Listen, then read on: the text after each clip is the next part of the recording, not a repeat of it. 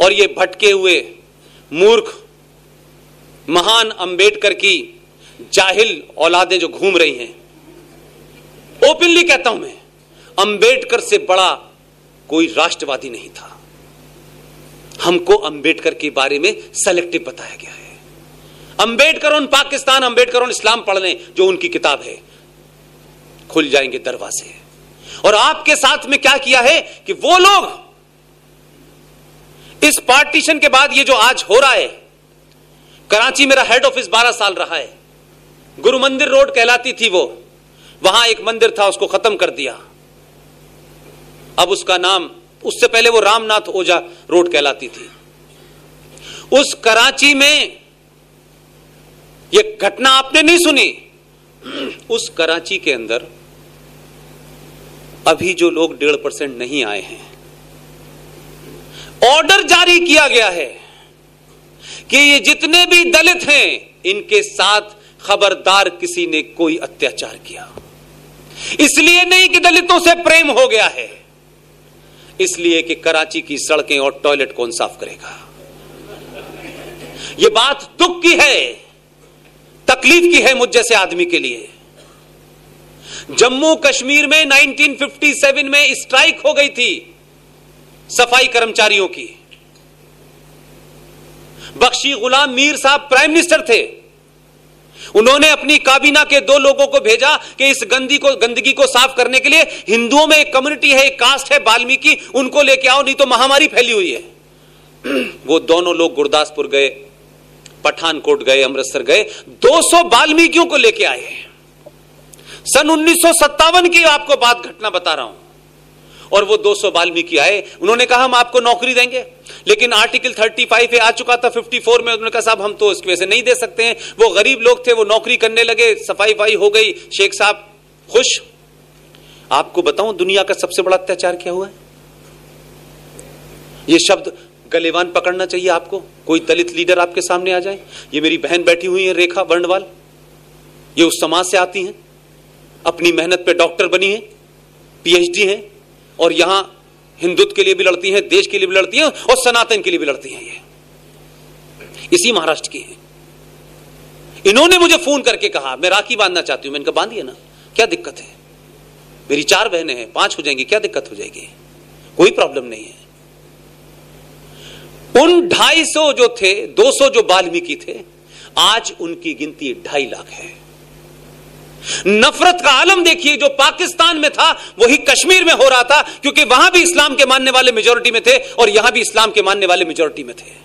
लेकिन कोई फ़र्क नहीं पड़ा, क्योंकि आपके पैसे से भी पल रहे थे, इसके बाद भी उन्हें शर्म नहीं थी। इस बात का डर नहीं था। आप जरा सा कोई काम गलत कर देते तो आप इतने अपोलोजिस्टिक हो जाते हैं। उन्होंने 57 के अंदर उन लोगों को नौकरी दी, और जम्मू कश्मीर के संविधान में सर्वसम्मति से एक एग्जीक्यूटिव ऑर्डर पास किया। उस एग्जीक्यूटिव ऑर्डर में यह कहा कि ये 200 बाल्मीकि लोग यहाँ रह सकते हैं, पढ़ सकते हैं, लिख सकते हैं, लेकिन ये एमबीबीएस की डिग्री ले लें, ये इंजीनियर बन जाएँ, ये कंप्यूटर इंजीनियर बन जाएँ, लेकिन राज्य की सरकार सिर्फ़ इन्हें भंगी की नौकरी देगी। यह पता था आपको कि नहीं पता था? और नहीं पता था तो कौन बताता आपको भाई? वो लोग जामा मस्जिद से निकल के कहते हैं, जय भीम और जय मीम। कमाल के लोग हैं। आप जहाँ मेजोरिटी में हैं, वहाँ आपने संविधान में एग्जीक्यूटिव ऑर्डर पास करके कहा कि इनकी नस्ल दर नस्ल ये यही रहेंगे, लेकिन दलित रहेंगे और दलित होने के बाद ये डॉक्टर नहीं बनेंगे, ये इंजीनियर नहीं बनेंगे, पढ़ते रहें। आज उस समाज के लिए जरा जाकर पूछिए कि धारा 370 नहीं हटी 35 पे नहीं हटा उनके लिए। आज इंग्लिश टॉयलेट है।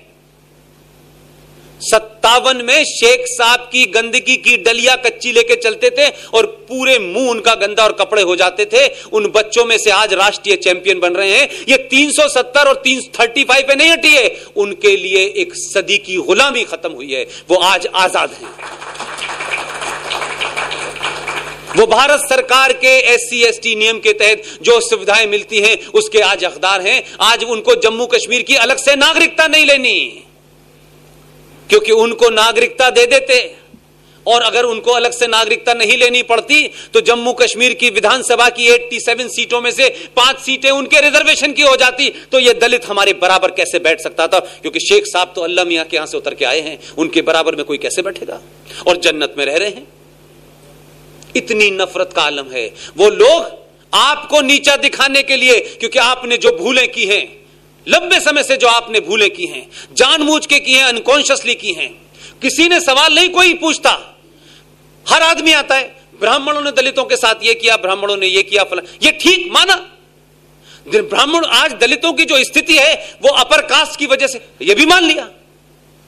ये अपर कास्ट तो 1947 में आई है। एक हज़ार साल से इस देश में राज किसका था?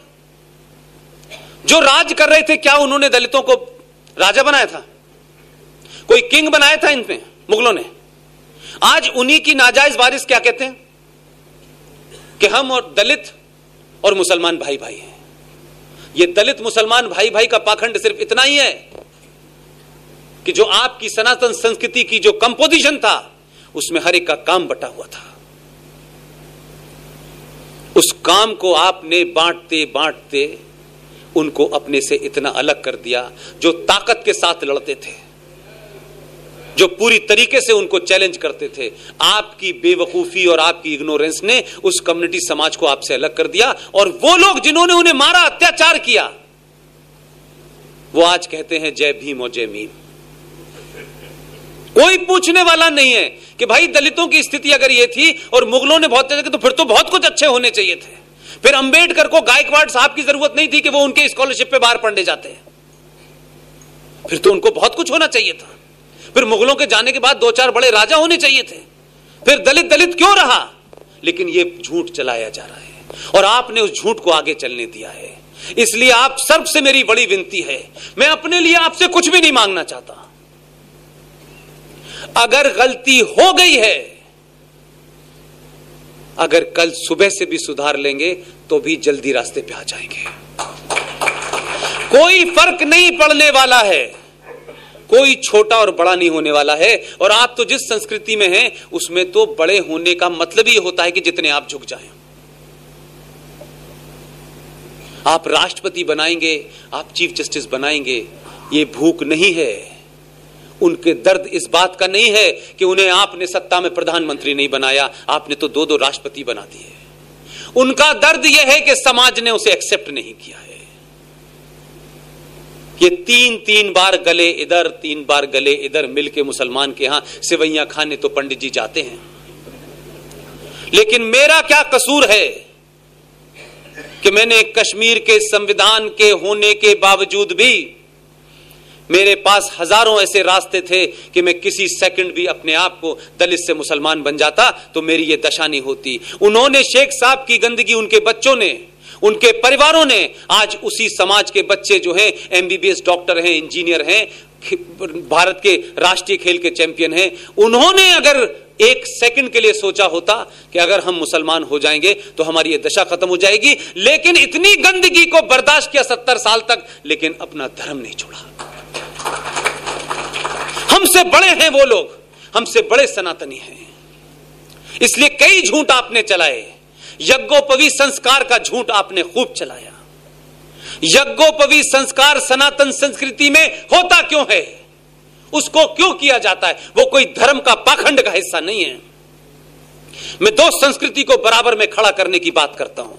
यज्ञोपवी संस्कार, आप सब मुझसे ज़्यादा बड़े हिंदू हैं, मेरी तो ज़िंदगी का चौबीस साल ऐसी जगह चले गए जहाँ कुरान, मजीद, अल्लाह अकबर के अलावा कुछ था नहीं। लिहाजा मैं उस पर अथॉरिटी नहीं हूँ, लेकिन जो बात कहना चाहता हूँ, पूरी शर्तिया आपसे साथ फैक्ट पे कहना चाहता हूँ।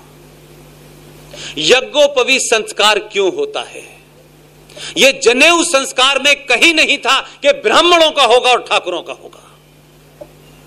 जो सनातन है, उसका यज्ञोपवी संस्कार होगा। यह बहुत बाद में बटा। यज्ञोपवी संस्कार का सिर्फ़ इतना ही मतलब है कि जब बच्चा माँ की गोद से निकल करके पढ़ने के लिए, गुरुकुल में जाने के लिए तैयार होता है, तब उसका जनेऊ या यज्ञोपवी संस्कार होता है। उस यज्ञोपवी संस्कार में जो जनेऊ उसको पहनाया जाता है, उसका सिर्फ़ इतना ही मतलब होता है कि ये जब तक तुम पहने हुए हो, तुम्हारी जब तक शादी ना हो जाए, तुम्हें ब्रह्मचर्य का पालन करना है। जरा पैरल तो देखिए दो सभ्यताओं की बात। एक सब धर्म है और एक मज़हब है। उसी उम्र में जब उसका यज्ञोपवी संस्कार होता है तो शांति प्रिय धर्म के मानने वालों के यहाँ एक कैंची से जो है, एक नए किस्म का संस्कार होता है। इसलिए मैंने कहा, आप अपनी जड़ पे जाइए तो आपको प्रॉब्लम का पता चल जाएगा। जो संस्कार उनके यहाँ होता है उस संस्कार में बहन भी बराबर है, माँ की बहन की बेटी भी बराबर है, फूफी भी बराबर है, फूफी बेटी भी बराबर है।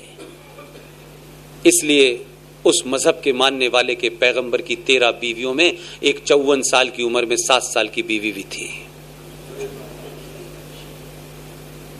क्योंकि जिस दरमियान में आप उसे कहते हैं ब्रह्मचर्य पालन करना है, उनके यहाँ बता दे, ब्रह्मचर्य को कैसे तोड़ना है, इसकी ट्रेनिंग दी जा रही है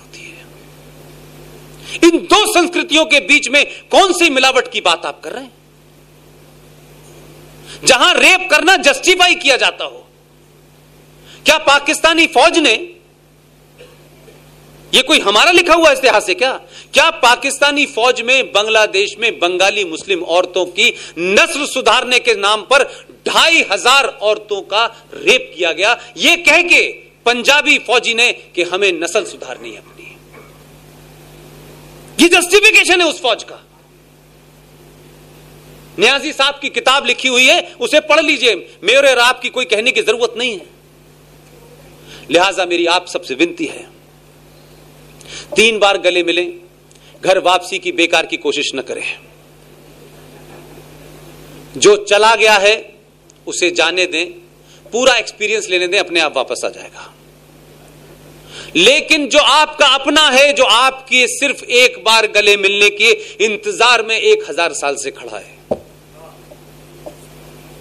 रफीक साहब के घर जाइए, दस बार सिवैया खाइए, ईद पे तीन तीन बार मिलिए। लेकिन हफ़्ते में एक रोज एक दलित के घर का पानी पी के आ जाइए। कुछ समस्याओं को सॉल्व करने के लिए कोई मैथमेटिक्स नहीं चाहिए। आज देश की ट्रेनों के अंदर जो लोग खाना सर्व करते हैं, नाम पूछते हैं क्या आप? दुनिया बदल गई है। लेकिन आप नहीं बदलेंगे तो दुनिया आपका इंतज़ार नहीं करेगी।